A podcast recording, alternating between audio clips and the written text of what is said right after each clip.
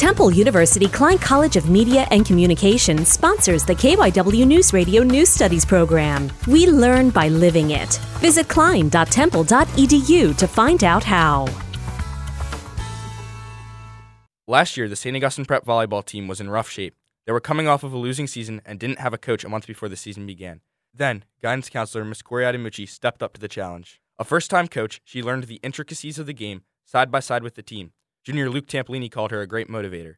Hermits volleyball hasn't been good historically, but Miss Adamucci has changed their fortunes. It was really, really fun to watch the guys like have fun and still get to be successful. And it just made me want to come out and, and win even more games this season. The Hermits will be back in action this spring. From St. Augustine Prep, I'm Peter Burns.